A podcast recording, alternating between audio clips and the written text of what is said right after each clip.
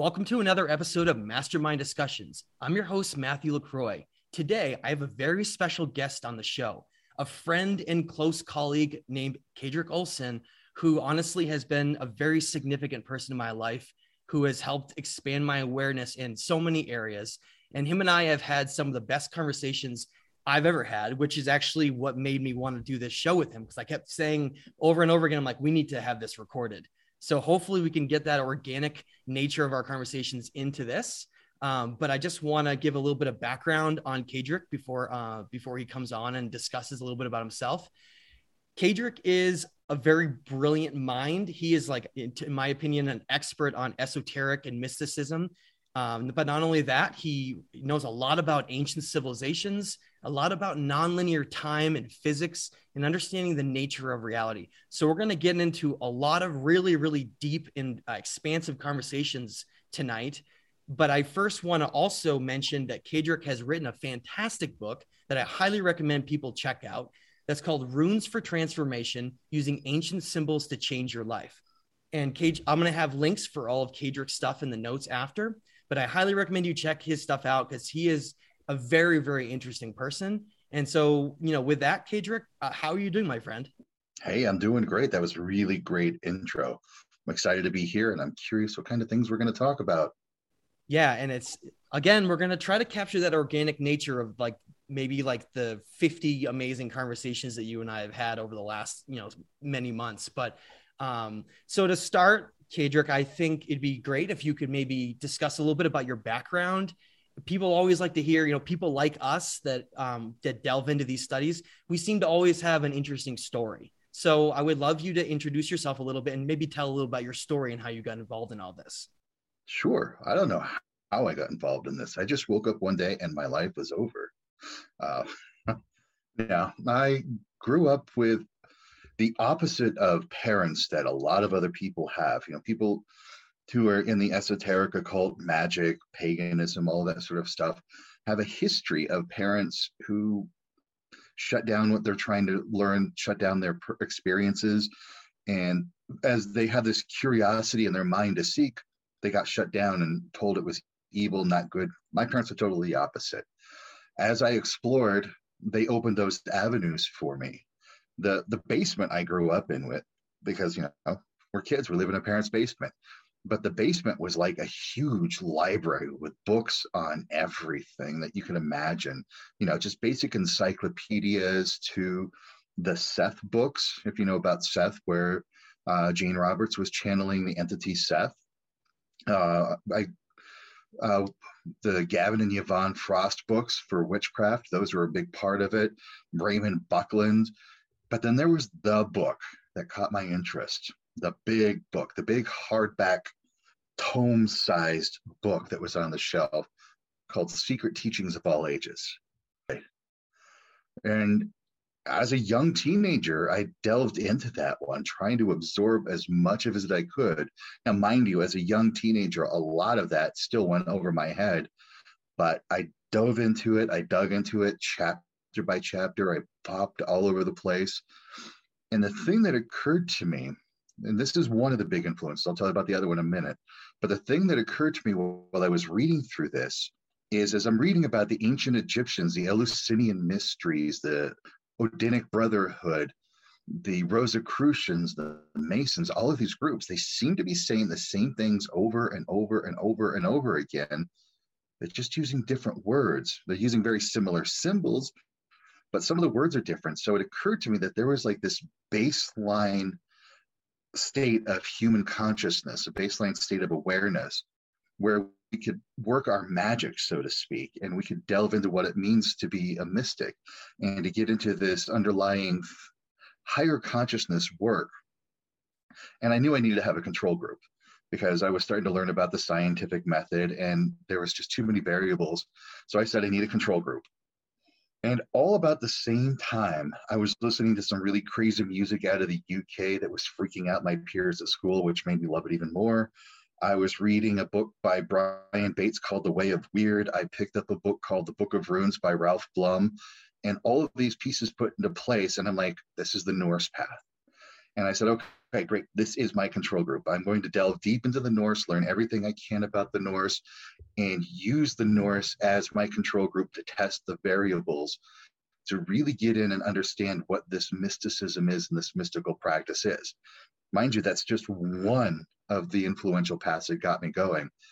The other influential path is somewhat in the wacky woo woo land, where even as a young kid in elementary school playing on a playground, I remember talking to imaginary friends, and we weren't playing house, we weren't playing cops and robbers or Batman and Robin. They were telling me about the intricate nature of reality and layers of reality and different types of beings and how we coexist. They're giving me basically what I now know as an adult is advanced level teachings. And so I ended up calling them the whispers because their communication is like whispers, but they are these ascended masters, disembodied entities, higher level beings, whatever we want to call them, that has served as a guide throughout all this process so that all of the stuff I have in my control group, all of the stuff that I'm testing and learning these variables, I've got these guides all along the way that says, oh, yeah, you're curious about this? Well, check that out. Oh, you don't know anything about this, but go look at this. How about you investigate that? And over the years, all of those pieces and parts came together, put together, and I just kept my studies over the years. I used to think I was motivated by curiosity, but I think it's a little bit more existential of a crisis than that. I think what motivates me is that the more I learn, the more I realize I'm in this ever widening gap of ignorance and naivety. And it's like the deeper I get into it, the less I know about anything. And so that's now my biggest motivator is, is there something on the other side of this huge gap of ignorance. I don't know. We'll see. That's that was a really great story, and I and I love that because it tells you really very clearly that you were very different than most of those other peers that you grew up with. Here you have some you have an inherent connection to these deeper realms and these other aspects of the physical reality that most just don't even know ever exist. And so you know, and I want to just throw something out there because I know there's going to be people in my audience that are going to judge you based on simply how you look and simply how the the state in which you uh, your background is and everything like that.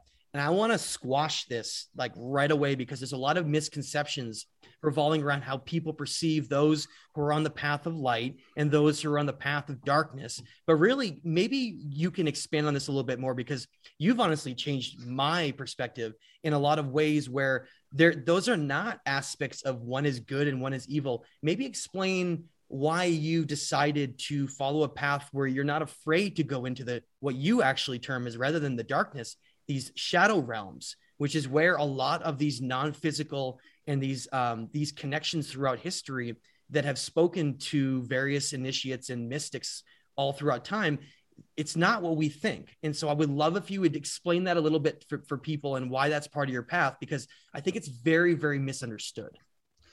You're absolutely right. And that gives us a good introduction to talk about light darkness and shadows of course, light is that wisdom, that knowledge, that knowing, the things that you can see, the things that you can know.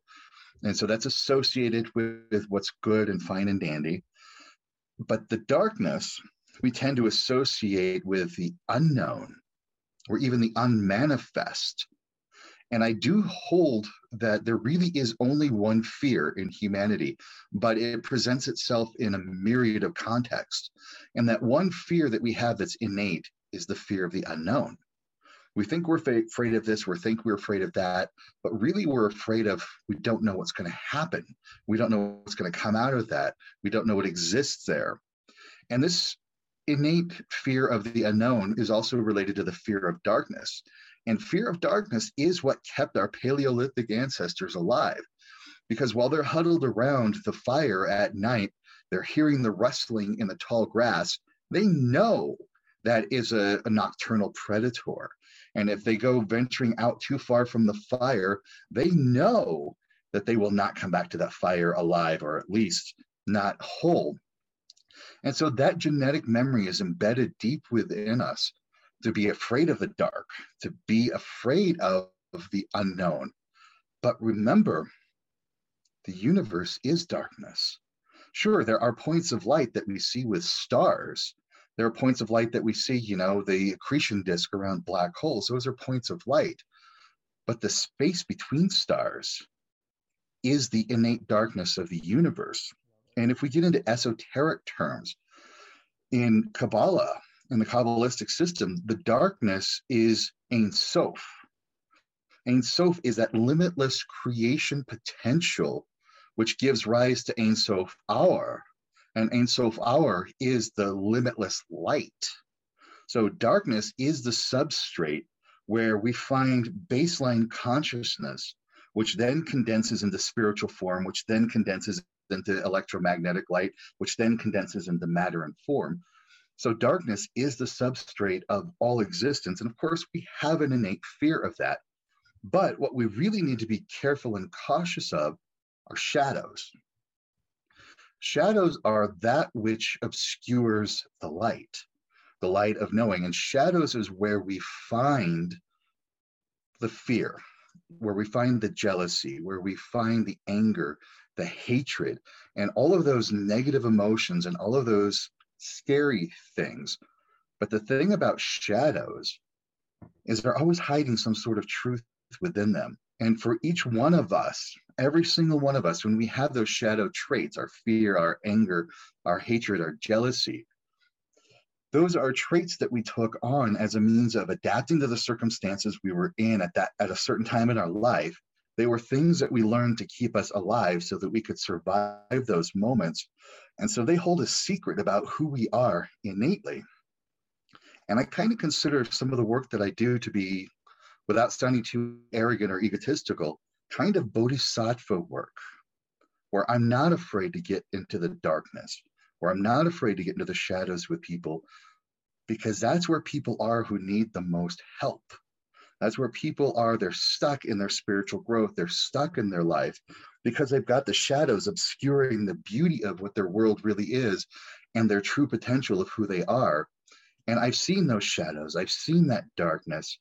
And I I hold that door open to the light for people. And the only way for me to get there to help those people is if I'm willing to venture into the darkness. So I don't consider myself a light worker. I'm not a light worker.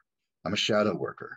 I work with people in the deepest, darkest places of their lives so that they can see the benefits of that, so they can see what the truth of their authentic being really is, so that they have that capability, that capacity to rise out of that and unlock their true potential to who they really are and go into the light of their own being.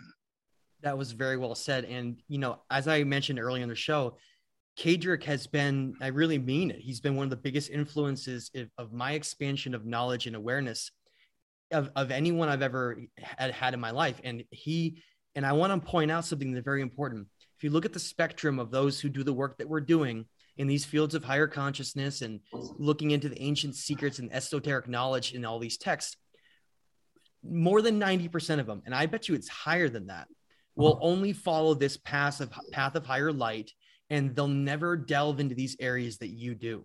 You you have a niche that is so specific that there you probably are in my opinion in the areas that you work with these esoteric studies but really looking into like the shadow work and into rune stones and looking into you know what really is uh, paranormal entities really on a scale of like actually evidence based you're probably one of the, in my opinion, is one of the premier uh, experts in the world. And there, there are very, very few people who do what you do. And that's why I wanted to highlight the significance of that. But because of what you do, you have an understanding that is, in my opinion, far greater than most who don't have any experience in that because you've seen so many different sides of what makes up the nature of reality. And that's what people really need to understand here is we're not talking about something that is is supposed to be ignored because it doesn't play a part. It plays almost equally, if not as equal as a part as the light. It is what defines reality for us. And so I commend you on your work, my friend, because it is a path that is not taken by many and it's very misunderstood. And because of that, it doesn't often get recognized for its significance. And so that's why I think it's so important that you explain a lot of this. And then before we get into all these other topics along the way, I think it's important that we also um, have you discuss so many of these misconceptions that are related to like paranormal things, entities, uh, exorcism stuff and all like this whole spectrum of all those misunderstood areas that you work in it'd be great if you could shine a light on that in, in such a way where we can people can finally get those misconceptions um, understood because even yourself have you've told me that you'll go to conventions and most of the peers you work with they have this almost like hollywood surface level understanding of how all this is portrayed and it's really not very accurate so maybe you could go into a little bit of your work and, and some of those aspects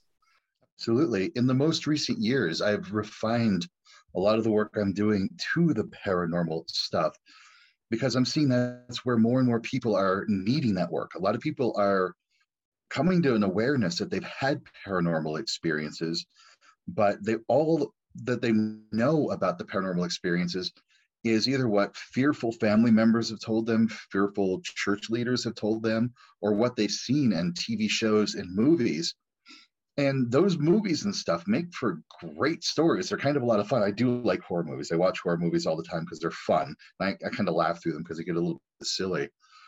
But when it comes to actual paranormal experiences people think that the paranormal means there's going to be banging on the walls there's going to be the disembodied voice going get out and this cold feeling that they've they're just under this oppressive you know thing trying to hurt them or harm them when really maybe the reason why that ball rolled across the room or that book fell off of the shelf is because there's a curious little child in the house going, Ooh, what's that?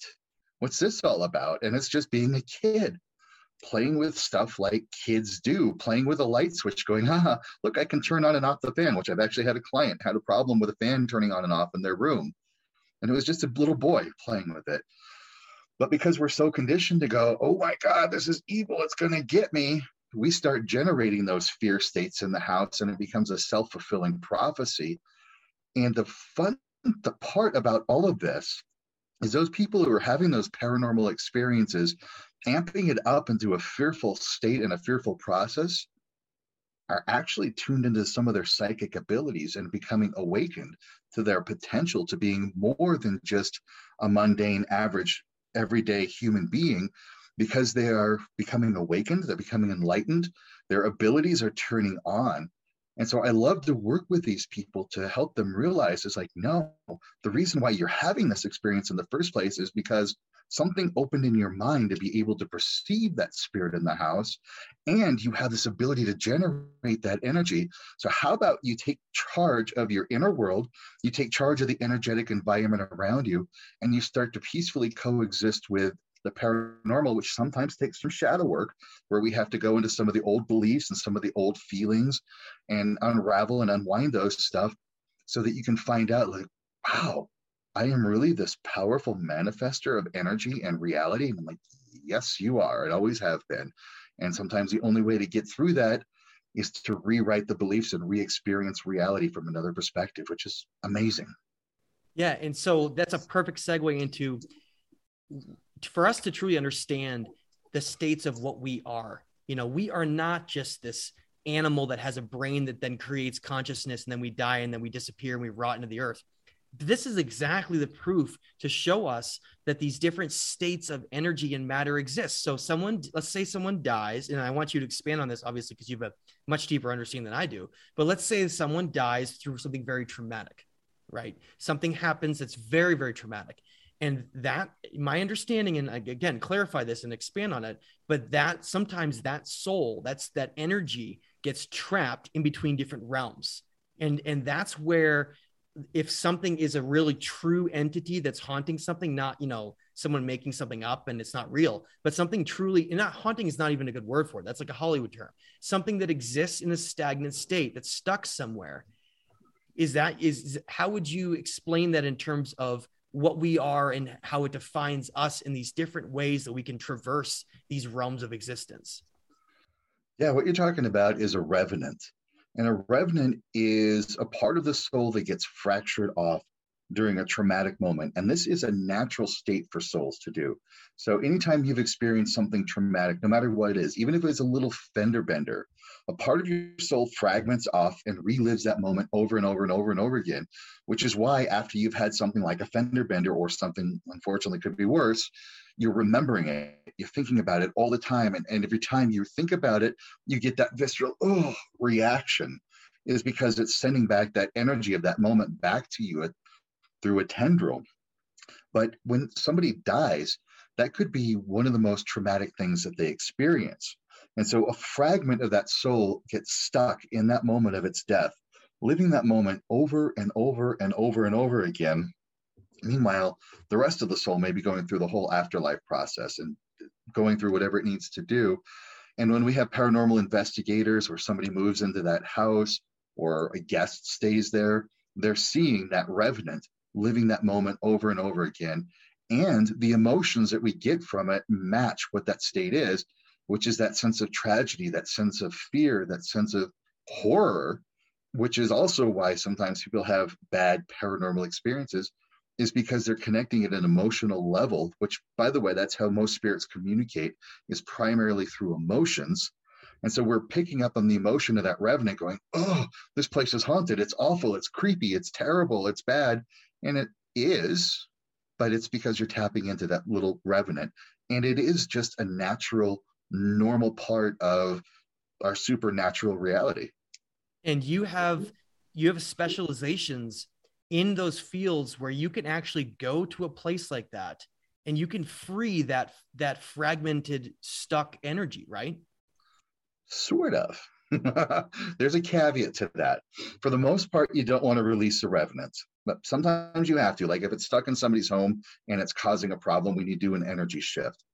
But if it's, let's say, an abandoned asylum or an old hospital or something like that, uh, I'll give you a, a case of example. I had a friend who found a burnt out restroom at a, a local park near her house. And she's psychically aware and she was picking up on a, the energy of a spirit who died in there when it burned out. And sure enough she did the research and found out there was definitely a, a little kid unfortunately died in there when it burned down and that little kid was trying to find mommy. But the thing is is what if the rest of the soul of that person's moved on dealing with their afterlife trying to get ready trying to get to a solid stable foundation? They're not ready to bring that little revenant back. They don't want it back. You know they're just like ready to leave it alone. So so we're not necessarily going to release that revenant because it's an affect of that time and place in that moment but if it is in somebody's house and it is causing problems it can't be there anymore. So we will do some energetic work. We'll do some energy shifting in the house. We'll help i'll help uh, the people living there develop some skills so that they can tune in and tune out what's going on and then again change their internal energy so that they're no longer being affected by it. And sooner or later this thing will finally dissipate if not immediately will dissipate and no longer cause a problem so those kind of remnants are a little bit tricky to get rid of but not impossible so that's it's just a whole different way to look at this right it just changes this whole perspective that so many even in people that work in the fields that like like we do and that are misconceived by these notions all of a sudden the shadow work in the spirit world just becomes very, very different. And I think it's a perfect segue for something that you've helped me tremendously understand on a whole different level. Is I would love to talk about magic with a K. Okay, not sleight of hand card magic, not stuff you're going to see in Vegas. I want to talk about. I would love you to give a little bit of history and understanding of how far back this goes and how perhaps we used to have certain inherent abilities that aren't really as well known anymore and maybe they're not really very well tuned in anymore but please explain how there really isn't white and dark magic and it just explain magic in general and, and our abilities of relating to it basically magic and we all are magic is the ability to affect reality through the subtle parts of our mind and basically, the subtle parts of our mind interact with the subtle layers of reality, which then become reflected in the non subtle layers of reality. And culture upon culture throughout all of human history have used magic words, they've used special symbols, they've used rituals, they have all sorts of enchantments and charms. There's a litany of ways of doing this.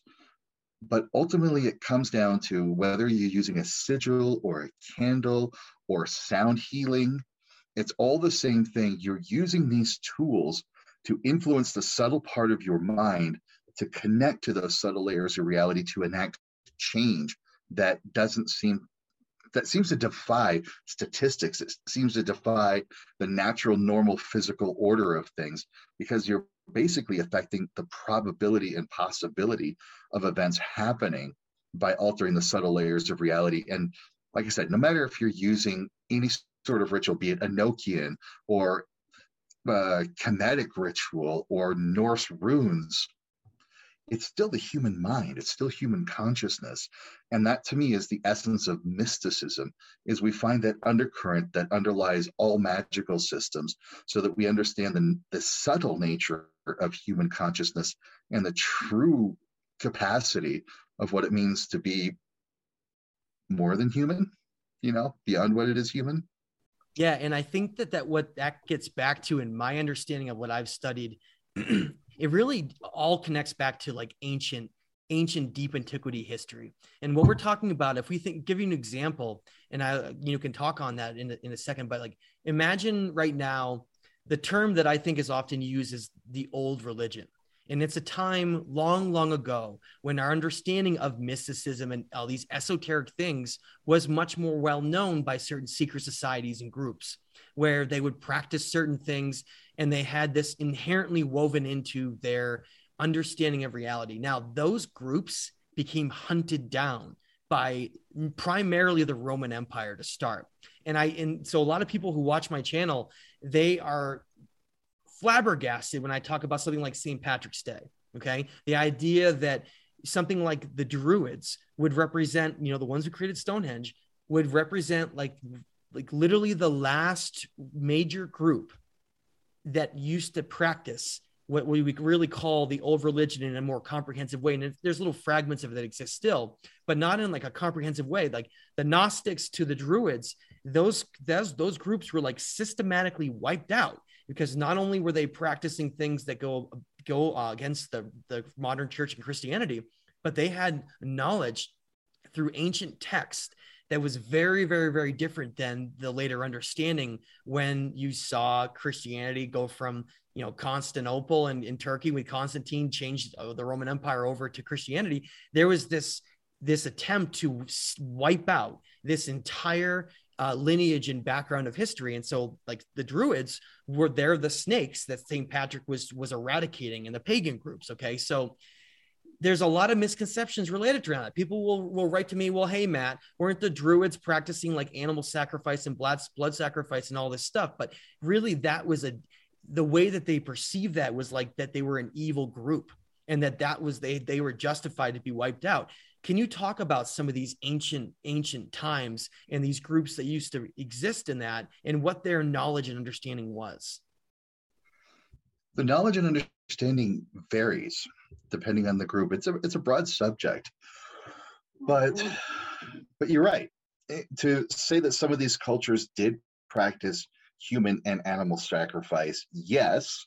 And remember the word sacrifice means to make sacred It doesn't mean to give up. And I'm going to counter some of this. You know, some of these groups were vilified because they practiced this sacrifice, but yet how many people were tortured and killed in the name of Jesus?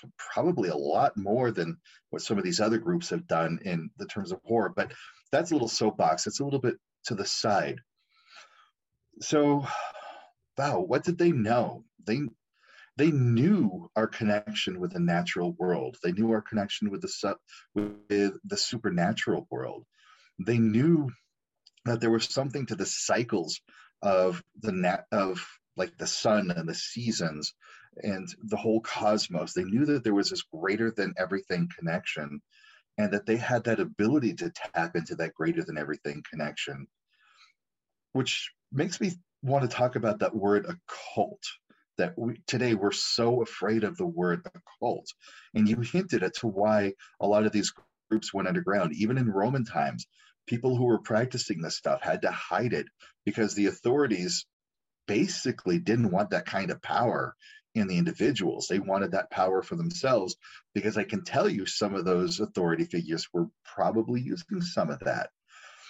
I don't think many authority figures, and this is where it's going to butt up against a lot of people. I don't think a lot of authority figures today are directly using this, but they may know people who are using this. Because the reason why a cult had to go underground was for two reasons. One, because of the nature of human consciousness. To be able to do this level of magic work, you had to have a certain ability with your mind. If we look to indigenous cultures that were very shamanic in nature, you know, the, the medicine man, uh, the, the spirit healers that were there, the average mind of the person in these communities could not do that kind of work. But they looked for that person who their mind could sit between worlds, that they seemed a little bit off.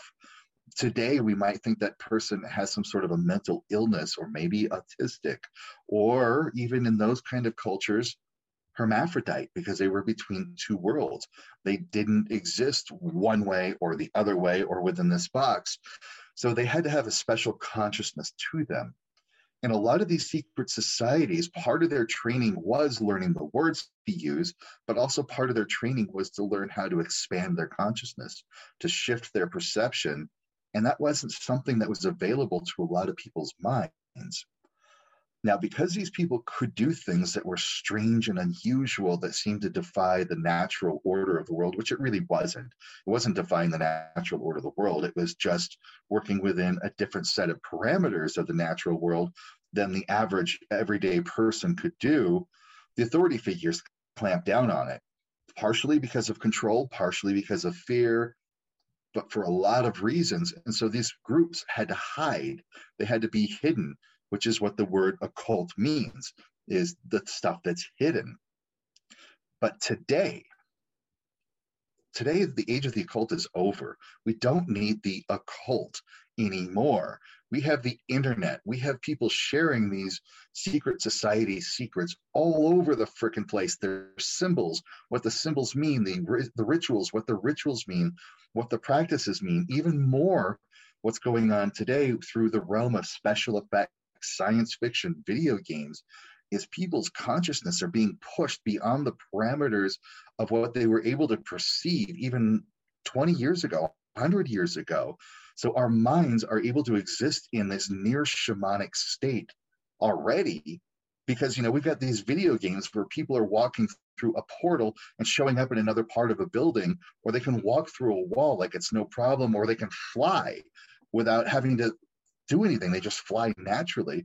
Now the human consciousness can perceive that those things are possible, and that translates into spiritual abilities and spiritual talents.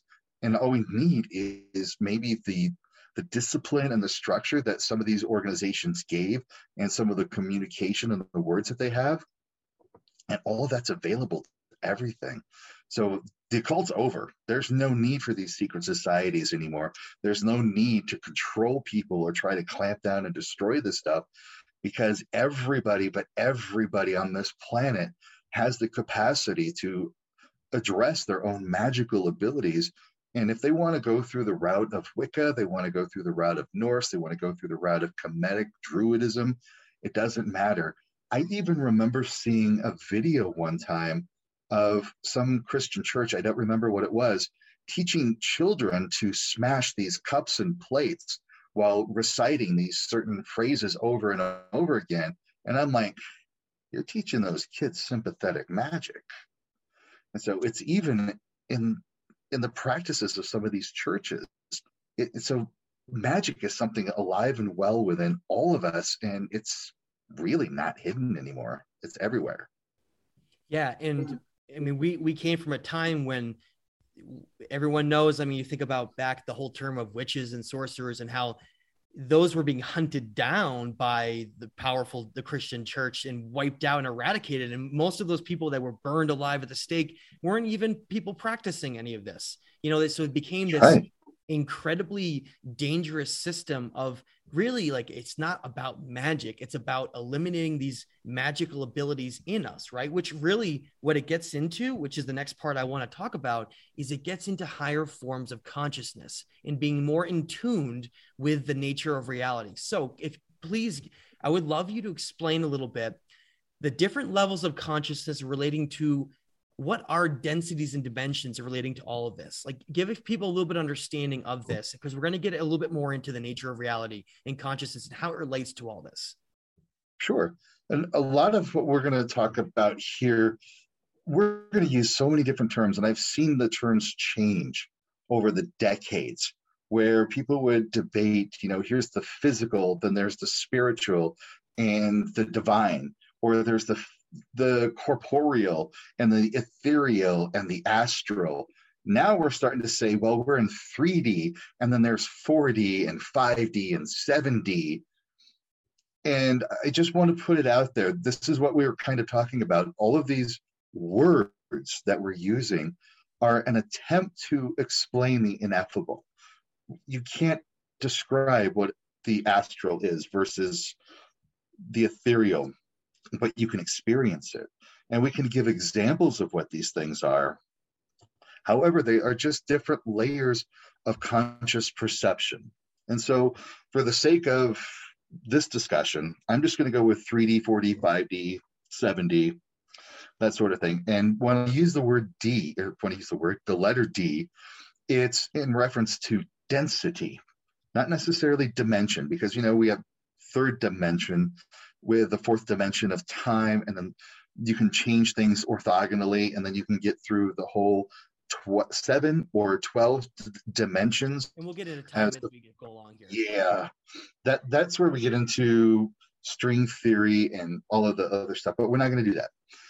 By density we mean third density. Like here we are 3d beings. First density is kind of more like stones solid physical stuff Second D is kind of where life starts to form and needs to sustain itself, you know, plants to animals, the basic uh, reptilian form of I need to fight and feed to survive.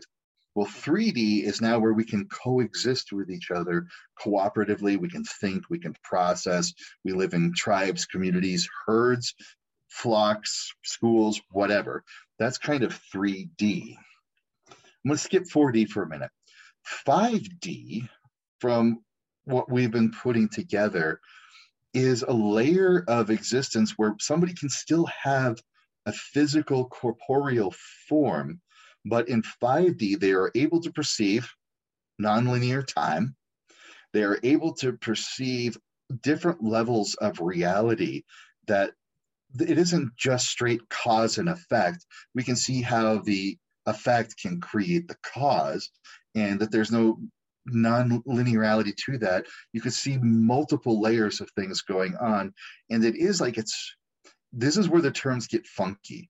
It's where you are at a higher frequency state because you're able to process more information quickly which tends to say hey that means it's more dense because you're having a dense information but yet it is a lighter level of density when it comes to energy. Because you know here in the physical solid world we're here and then when you move up into these stages it's like the energy feels lighter it's more spread out but yet there's more information in it. So density is a really messed up word to try to put in here because it, you're getting more frequency higher frequency which means more information anyway 4D, this fourth dimension that exists in between, is kind of a fun sandbox.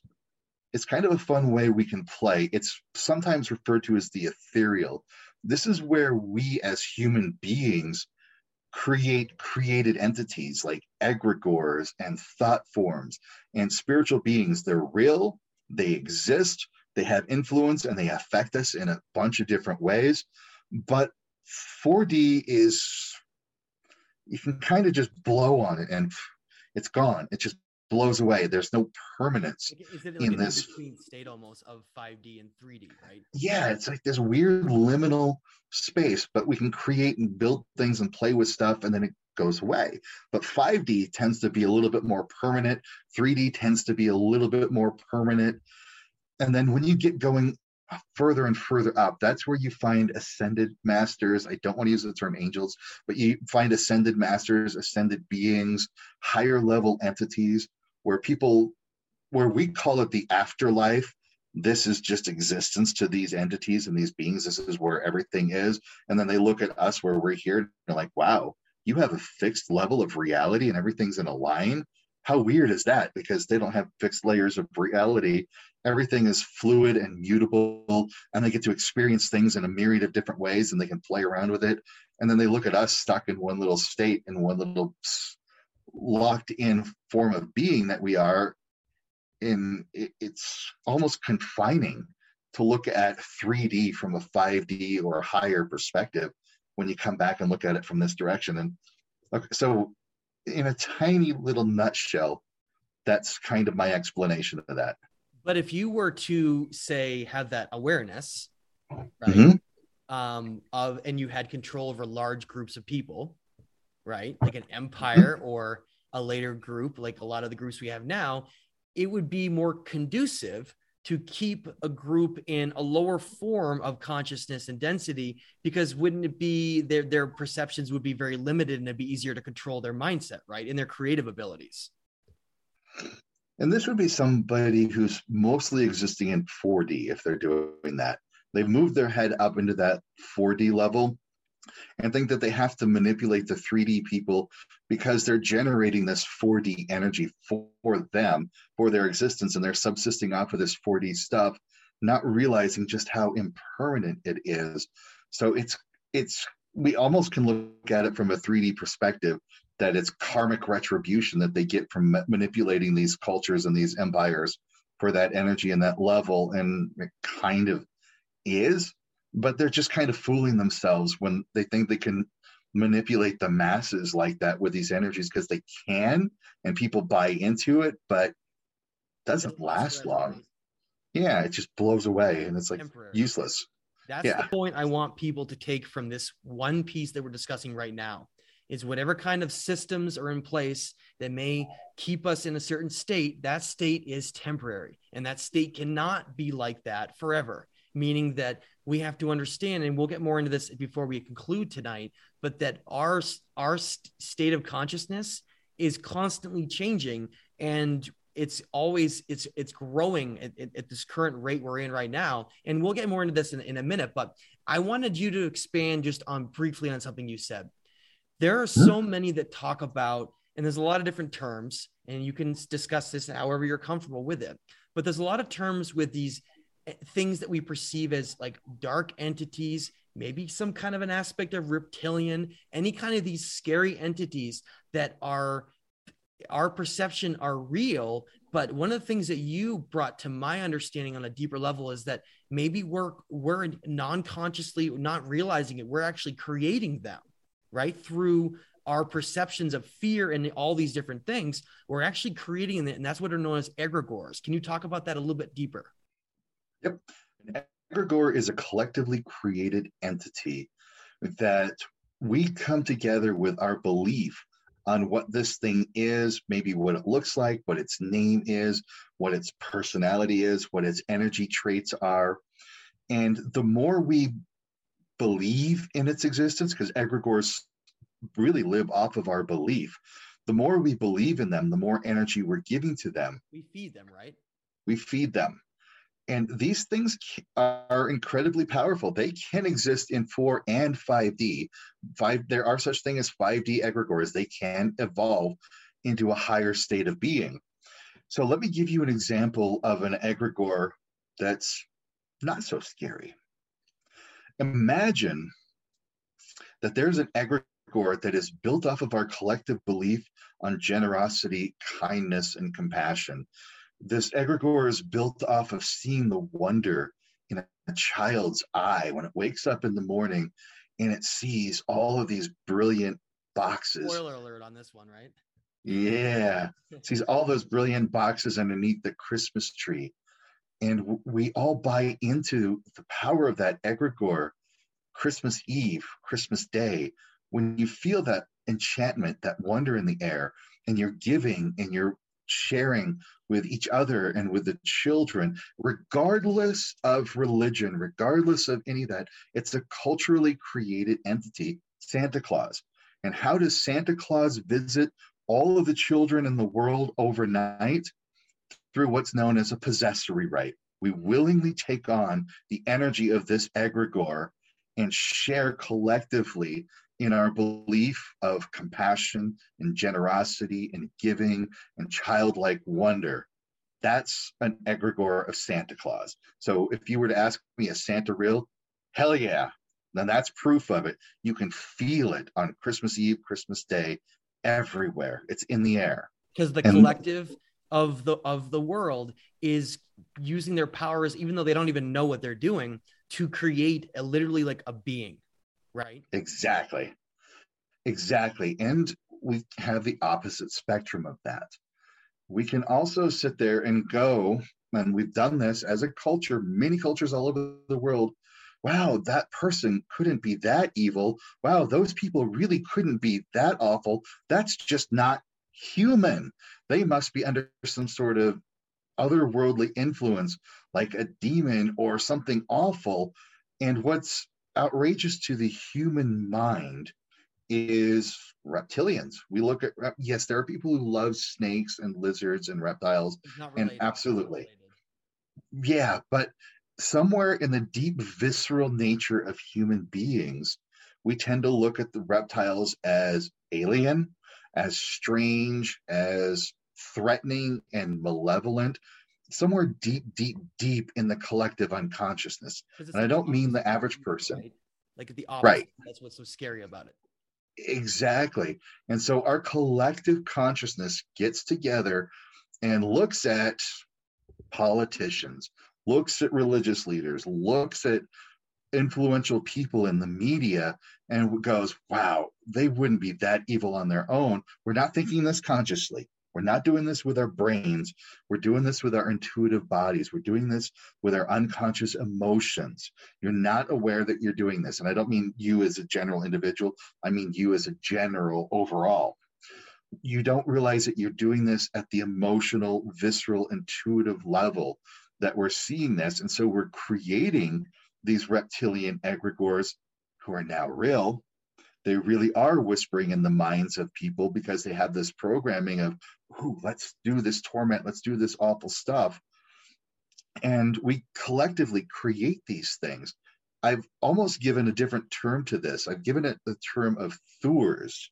It's an Old Norse term for a giant. It's a special type of giant that really feeds off of anger and hatred because they had names like Angrboda, the boding of anger, or Hati, the hater. And these Thurs have the powerful ability to influence vast swaths of people to do really stupid things for really stupid reasons. One of my classical points that I put out there is oh, hey, let's kill them because they're Tutsi. Oh, hey, let's kill them because they're Hutu. But we're all the same people. So let's just kill each other because we're say that. Now that Thurs, the egregores are getting fed off of that bloodshed and that mayhem and the violence and the horror going on. And it's going, cool, yeah, keep this up. Now the peacekeepers come in with their guns and their tanks and they're shooting up the place. And that Thurs is going, right on, keep it up. Thank you. Yeah. Where the opposite needs to happen. This is where we go back into the shadow work, where we go, okay, I see what's going on. I see how this is influencing me. I'm feeling the influence that is external to hate this person, to want to kill and destroy them. But that's not me. How do I shift? How do I shift my energy so that this thing no longer influences me? And unfortunately, not enough people in this world are aware of that external influence. They still think it's within them. They think that, well, I've got this emotional feeling, therefore I'm going to logically justify my actions. And I'm really condensing this a lot. It's more complicated than that. So don't think I'm just glossing it over. It's really more dense than this, a lot more layers involved. But basically, what's going on the egregore is influencing a person at the emotional, intuitive level. They don't know it. Now they know, oh, I got to go start this. I got to go make this thing happen now the brain kicks in and justifies that feeling, that action. And the more they do that, the more they start spinning this cycle of acting, emotion, justifying, acting, emotion, justifying. While this external creature that we see as this reptilian alien or demon, because they're also demons, are out there influencing people to do stupid things for stupid reasons. But yet the people committing those actions feel they're fully well justified in doing it because that's how the brain and human nature works, which sucks. Yeah, and I want people to remember that and really just take a second to to relate that to so much of history, okay? So many of these created conflicts, so many of these created fear-based systems. It doesn't matter what it is. I'm sure all the, the people listening to this can think of so many examples in modern times. Not I'm not talking about just in ancient times where there's a, there's an event created to fuel the con the conscious co-creators of our of our world to feel a certain way and then we then feed a certain kind of energy. That's very un- important for people to understand because it plays such a big role in why so many different conflicts so many different things are created based on this fear system of us. And really what it comes down to Kaedrich, and this is how i'm going to segue into this for you but it comes down to us not realizing our creative abilities of who we are and we give away that right to someone else. And so ha- that's a dangerous thing to do, isn't it? Yep. And there are, this is where the layers of complexity come into this one, is because the actions of the individuals are still accountable. People are still accountable for what they did. We just can't say, well, it was the devil that made me do it, so I'm off the hook. No, you still have to have that accountability. Therefore, you still have to do the reparations. You still have to do the work of repairing and healing. At the same time, I'm not blaming them as the victim because at the same time, they don't know that they're under that influence, which now everybody listening to this one, you have that ability to question when you're feeling that, I want to go, is that really you? Or is that the zeitgeist that's swelling up within us causing you to do that one? So, really, what I want this to do is give you that impetus to question what you're feeling and then the way that you want to act for that one. So, you get that pause in there going, is this really me? Is that how I really want to act? Because I will hold that the for the basic human nature, barring this 0.001% that has a biochemical problem in the brain. The basic human nature is cooperative, collaborative, compassionate, and caring. But there is this 0.001% that's out there that does have innate psychopathy, that does traumatize people, that does cause them, and then we get the whole cycle going. So we're not letting the victims off the hook. And the way I want you to think about this and this is what I tell a lot of my clients and a lot of the people I work with. And I want this to be the, the contemplative pivot that you use for this is that you may or may not be responsible for what happened to you or what happens around you, but you are 100% responsible for what you do with it. Yes. Where you go with it from that point. So you are still accountable. Yeah, that's a, that's a great point, and that leads exactly into where I want people to understand that these actions that we do, we are the ones that are ultimately in charge of our own free will there. That ties into what the ancients talked about all along with weighing a human heart, weighing the soul against a feather, and what kind of karmic energy is accumulated in that lifetime. So, can you talk a little bit about how karma plays into potentially our incarnations and how we go through different lifetimes? Karma is a fun word and a fun term because we've got a misnomer of what karma means. We tend to think that I do something bad to somebody, therefore something bad's going to happen to me. I do something good, therefore something good's going to happen to me. That's not quite the nature of karma. Karma is more about lessons to learn, and I would say more about experiences to have, such as what if, what, what if somebody did come into this life with the intention that they were to be that 0.001% that did have that psychopathy so that they could stir crap up and make things problematic. So then everybody else goes, Oh my God, that is so horrible. That's terrible. That's awful. We don't want to be that way. So that they could serve that example. One of the things that I, really love out of the Vedic tradition, and when it comes to the notion of karma, is, and I don't know, this is again a contemplative exercise, a thought experiment for you to use in expanding your perceptibility of the world around you. And that's how I want to use this rather than justification for any sort of actions. So this is a contemplative tool. In this Vedic teaching, is when they talk about karma, and we're going to use good, bad karma, that in order to transcend to the next layer of existence, to that 5D, 60, 70 layer of existence, you have to neutralize out your karma.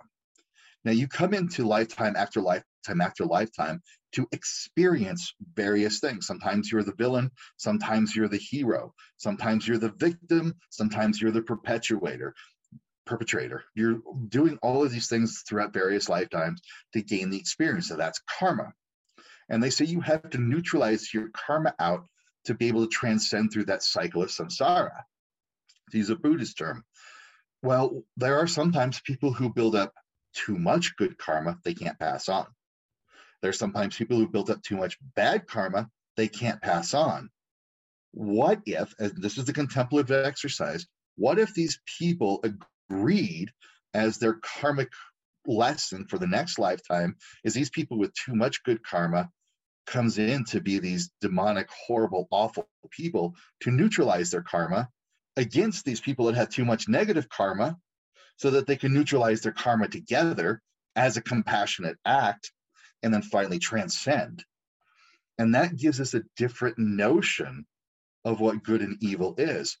For example, a, a good practical application of this is the Dalai Lama was once asked what he thought of General Mao. General Mao is, you know, that Chinese general that went into Tibet, murdered a lot of people. He's responsible for a lot of torment and destruction as China annexed Tibet. Horrible, awful things.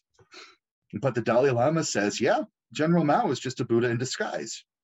And when we think about what that means, Tibet at that time period and previous to that had a, has a very powerful spiritual tradition, a very powerful means of raising consciousness about getting into the way of evolving the human mind to higher levels of being but it was locked into Tibet. It was only for the people that were initiated into their tradition, only for the people of Tibet. It never went anywhere. Very closed, exactly. Now comes General Mao, commits all these atrocities, and Tibetans are fleeing all over the world. The Dalai Lama goes into India, and now all of a sudden, decades later, the whole world knows who the Dalai Lama is. The whole world has ashrams all over the place the whole world is learning these advanced consciousness teachings. Buddhism in this form has now spread all over the world. So, what if General Mao came in karmically to be this demon, horrible, awful person to help raise the consciousness of the planet? So, who are we to define what good or evil is until we can look at this higher level and go, oh, crap. And that's fifth to seventh level thinking and processing. Yeah, and that's so so difficult. I feel like that's one of the hardest concepts for people that work in these fields that that listen to me and and others is to wrap our heads around the idea that something that we perceive as evil or bad often serves a purpose for something else later on it's it's almost like if we this ebb and flow of energy in these different states occurs in different ways. And yes it's terrible the, what people have to go through in those moments but really it, in some ways they're almost like being they're like sacrificing themselves for that transition of energy. And but so it really gets into how we play so many complex roles here. Now i want to get into like a, a like a base thinking here for a minute. Let's say that someone is in a lifetime here to simply grow and expand okay? Let's we'll we'll get past the neutralization aspect for a minute here, and let's just say someone's simply here as maybe they're inexperienced, a, a somewhat inexperienced soul. Let's call it that and they're here to grow and expand and, and understand all of these higher processes that lead them to a higher state of consciousness. And I think this is really important that you explain this aspect for people because it's very difficult. You and I had this conversation recently. Is the idea that if someone is going to follow a, a certain path in life, okay, they're going to follow a path in life, and it's all along that way. There's all these moments where decisions have to be made, right? And those decisions are either made in two ways they're made with the lit like just the brain the mind right you logically think about something and you say i'm going to do something and it doesn't matter what it is it, it could cover the totality of anything in life creating a be king and you decide you want to wage war another against another empire all the way down to something as simplistic as like you said the example of deciding to throw a rock behind your shoulder and like see what happens. It's there's a whole spectrum of things that can occur here but the the outcome of that is based on the fact that you you're making a decision that's based on just your limited understanding of your logical mind meaning that you have no idea how those that's going to have consequences on everything else and that's the point i want to make here to have you talk about a little bit versus having a decision made by something from something like intuition the higher self so explain that a little bit in terms of how those are very, very different in, to, in the totality of, of awareness and understanding. Whew. Yeah, now we're getting to the multiple layers of what it means to have the human mind. Because we have our cognition of our brain that says, hey, this is a great idea to do that. But the impetus for that great idea actually comes from some sort of emotional need. Because as human beings at the biological level, just at the biological level, as human beings, we make 100% of our decisions emotionally, and then we try to justify it with logic. So, hey, I want to see what happens when I throw this rock, because wouldn't that be really fun and cool? Well, I'm only I'm doing this because I want to test causality. I want to test karma. I want to whatever. We're just doing it because there's an emotional need that needs to be fulfilled, and we're using our logic to justify it. But that's not the end of what it means to be human consciousness. There is our intuition and the way I look at intuition is it comes from the visceral nervous system in your gut. It is the the oldest part of the human brain, a human mind at the physical level. And it is in your gut. It is just about as complex as the brain, but it's more spread out, which is why you get this gut feeling where you get butterflies in your stomach, or you have this deep sinking feeling inside. Those are all intuitive responses. And your intuition is connected to the collective unconscious. It's connected to the natural world around you. And so it is your psychic perceptibility. And so if you have this intuitive pull to go do something, then you'll get this emotional connection of, yeah, I need to do this because I'm feeling the urgency of it. And then the logical brain will go, now that's stupid. Why are we going to do that? Until you learn to build that trust of that feeling at the intuitive level, going, oh, okay, the intuition is saying I should do this. Still not the end. There's still higher self. A lot of us have higher being, a higher self that we're connected to. We have whisperers or ascended masters, teachers. We have energy wells that we wander through that is part of our natural world. And these things will influence influence our consciousness in a very subtle way. That's why I call them whisperers, is because they're not these big shouting loud voices. It's more like hey, isn't it a good idea to kind of look into this and do that?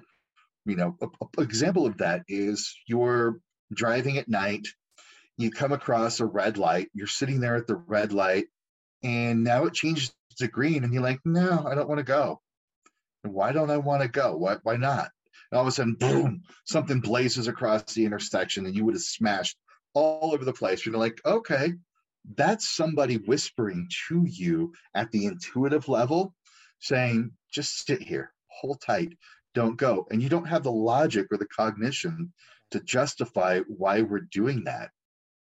And that's where we could get into a lot of trouble because it goes back to my first rule of paranormal interaction similarities attract and perpetuate if you're in a fear-based state, if you're in a negative state of being, negative state of mind, you get caught in this perpetual cycle that the energy patterns around you, the entities around you will continue to feed that cycle because that's the nature of your reality. If you're working on your spiritual growth, if you're doing your shadow work, which is a part of spiritual growth, not bypassing, with peace, love, and light, but doing your shadow work, getting into the nitty gritty, and you're working to evolve to that, then the beings around you are in a higher state and they're influencing you to move to a higher state of being and a higher state of consciousness. So these are the many, many layers of what it what it takes to be for human consciousness from emotion to cognition to intuition to whispers you know that it's basically claircognizance a knowing without knowing. Then we get to the big one. This is my favorite one gnosis gnosis is when you're working with a very high level entity uh, the old greeks called it here's a scary word for you the old greeks called it a daemon not demon a daemon was a high, high level entity, uh, like an ascended master, a deity, or well, still not the right word, but a super high level entity that gives you a blip. You get like this blip. I don't know how else to describe it. And you sit there and you go, huh, that was cool. What is that? And it's like a zip file or somebody plugs in like a thumb drive into your head. And then all of a sudden it expands and you've got this massive amount of information that directly applies to your world and is super relevant, but it came as this blip. And now you know all of this stuff and you have this deep level of wisdom from who knows where. It just blipped into your mind. And so those are the many, many, many layers of human consciousness.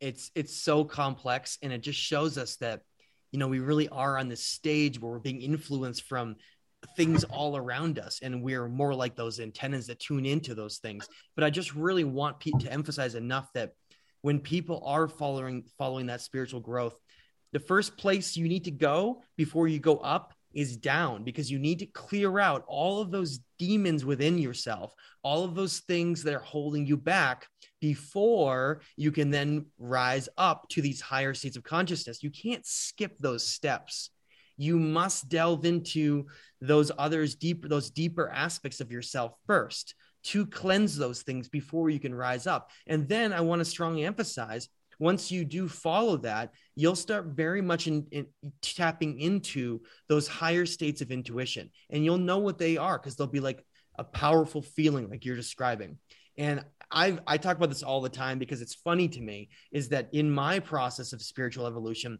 I remember arguing with my intuition over and over and over again. And I, as I always say when I do shows, I'm wrong 100% of the time. When I try to use my logical mind to make a choice over a power, powerful intuition feeling, I'm always wrong. And I want you just very briefly to explain the difference, though, with these guides, higher intuition, higher self, whatever you want to call it, that is guiding us in a positive way or, or some kind of a growth way versus something that maybe isn't that and how it's a mm-hmm. different kind of feeling. Absolutely. One of the best ways I can describe it is the higher level of an entity you are working with, the fewer words that they say, but those words are super relevant, super powerful a lower level entity seems to just like chatter and chatter and chatter and chatter. And a lower level entity will also have this insistent urgency. Like, you've got to do this. You've got to do this now. Do it, do it, do it now. Just take that drink. Go ahead and do that hit. Go over and talk to that person and say these things to them. Oh, look at that. Isn't that awful? You've got to stop them now, now, now. That's a lower level entity. A higher level entity is like, hmm, I think it's a good idea to look at this, maybe. And you go, no, that's stupid. Why would I do that? And that's just like, hmm, you okay. Want, right? yeah, you can if you want. It's, you've got forever. You'll come around to doing it. And you know, some time passes and they're like, hey, did you ever think about that? So there's still some persistence, but there's no urgency. And they're like, this is a really good idea for you. And then you can still say no. And I, I argue with them all the time. I'm like, no, this is just nonsense. I'm not doing that. And I get this feeling like a shrug, like, hmm, okay and then all of a sudden a book will literally fall in my lap. You know it'll be on my desk or it'll just come to me on that subject. And i'm like okay i get it. I'll look into this. And then all of a sudden my eyes open. I'm like now i understand what you're saying. Okay. so stubborn aren't we? We're so stubborn. But you know that's what they like. And this is what I love about the work of Allan Kardec. He's one of the few people writing about the paranormal that I emphatically agree with is these higher level beings want you to test them. They want you to challenge them because it's still your free will and it proves that they're right. You know, when you test it and you prove that they're right, which builds that stronger rapport between them.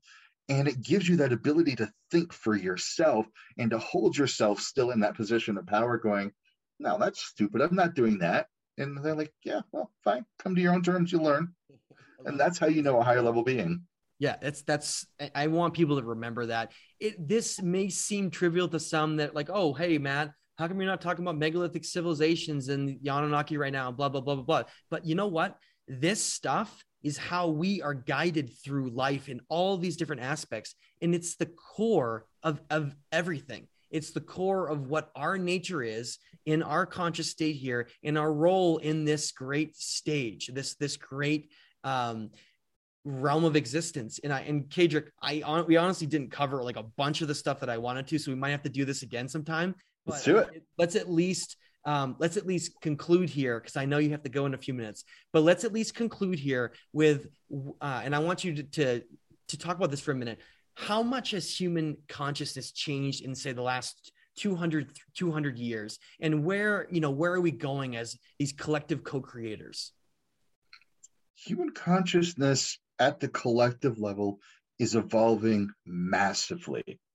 Now, there are always going to be individuals throughout all of time that have achieved, okay, for want of a better term, a Christ like or a Buddha like state of existence, which some of us are still trying to reach that higher enlightened state. Fine. And a thousand years from now, there's still going to be somebody stuck in lower density. I'm going to go mess this stuff up and destroy because I can. Sure. But if we look at human history, we are in the most peaceful time in human culture ever statistically, not by what the news media is going to tell you, not by what mainstream media is showing you, but by the numbers. We are in the most peaceful time of human history. Right. We don't know, like Lemuria might have been more peaceful than they are, but, but that's, that's like very true. very true. And one of the great examples I give of this, a great example, one of the extreme examples I give of this is during the time of the French Revolution, one of the pastimes that people love to do and I hate saying this, but we, we need to be aware of this. This is the shadow work that we need to be aware of. One of the pastimes that they would do was put a, a cat into a small cage and slowly lower it into a fire and have their screams and hoots. What's that? As entertainment purposes, right? As entertainment. Yeah, they got off on it. They thought it was great and wonderful to hear this cat screaming torturous death. Now, today, that's appalling.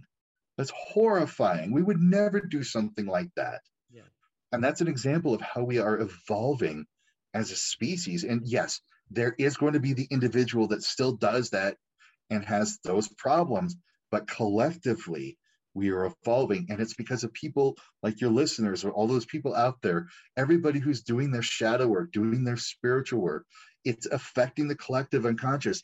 And you might think that, great, me sitting here meditating, doing my shadow work, doing my spiritual work, it's just affecting me. And no, you are jacked into the collective unconscious by doing your spiritual work, by becoming a more compassionate individual, by working to raise your consciousness and evolve spiritually.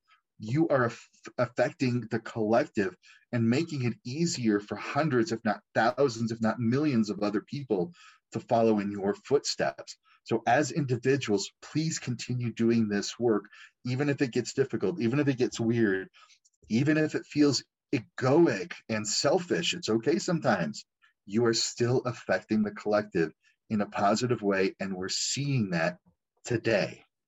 That was well said. And I just want to conclude if, before you uh, pass on some of your information is that really look at now how we're rejecting war. We're rejecting violence on so many different levels. And, and I know people want you know the collective to just jump on board of realizing that the hey the pyramids aren't tombs and the ancient civilizations were so sophisticated and all this stuff but it's not time yet we'll get there Let's remember yep. this is baby steps, and we're we are changing on a collective that is so exciting right now. We have to look at it from the bigger picture, and we'll we'll get there. Humanity, like you said, is the most peaceful in our entire current existence of what we are now as a civilization. And we just have to remember that we're all playing a role in that. And we're all part of this great story that is going to go however each one of us decides to contribute towards it. And so it's a very exciting time to be here right now. Instead of thinking it's the end, this is really where it's blossoming towards um, a, a, truly beautiful place that we're going towards. So, Kaedrich, I want to say Truly appreciate you sitting down. We have a bunch of uh, topic points here we didn't even get to that are pretty exciting, like ascended masters throughout history and all kinds of things. So I'll have to have you on again to talk about those things. But um, for for a few uh, a moment here, why don't you share with everyone, you know, where they can find your work and where they can inquire more into some of the things you do? Sure. Uh, the best place to go is my website, kaedrich.com, you know, K A E D R I C H.com. There's links on there for like a paranormal awareness test to see what your paranormal abilities are, to booking sessions where we can work one on one. I've got a bunch of classes online, you know, building your paranormal awareness, some basic shadow work, some very in-depth shadow work, the nature of different type of beings in this world and how to connect with them and communicate with them to even classes on runes and how to do rune magic. And you'll find all of that off of my website kaedrich.com but i'm on facebook instagram youtube. Uh, check out stuff there. And i always open this to everybody don't hesitate to shoot me a message or an email friend me follow me whatever i'm always happy to answer questions and answer emails so don't hesitate to to reach out because I like helping people. And that's one of the things I like about you the most is you're so uh, kind and generous in terms of helping. Well, thank you so much, Kaedrich. This has been an awesome discussion. Until the next time, everyone, this is Mastermind Discussions. Thanks so much.